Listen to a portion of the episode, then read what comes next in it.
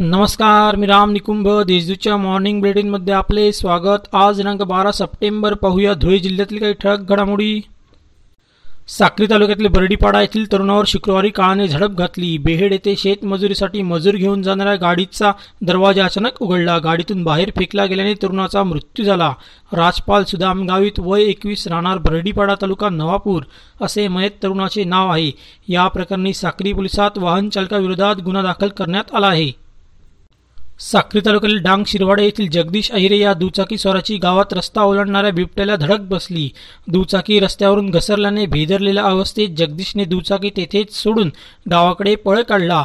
गुरुवारी रात्री आठ वाजेच्या सुमारास ही घटना घडली.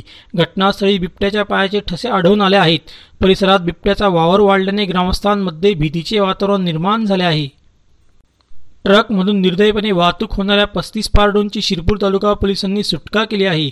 गुरुवारी पहाटेच्या सुमारास हाडाखेड चेकपोस्ट नाक्यावर ही कारवाई करण्यात आली. या प्रकरणी ट्रक चालकासह दोघांविरुद्ध शिरपूर तालुका पोलिसात गुन्हा दाखल करण्यात आला आहे. धुळे शहरातील चितोड रोडवरील संभाप्पा कॉलनीतील घरफोडीचा गुन्हा एल सी बीच्या पथकाने उघडकीस आणला आहे.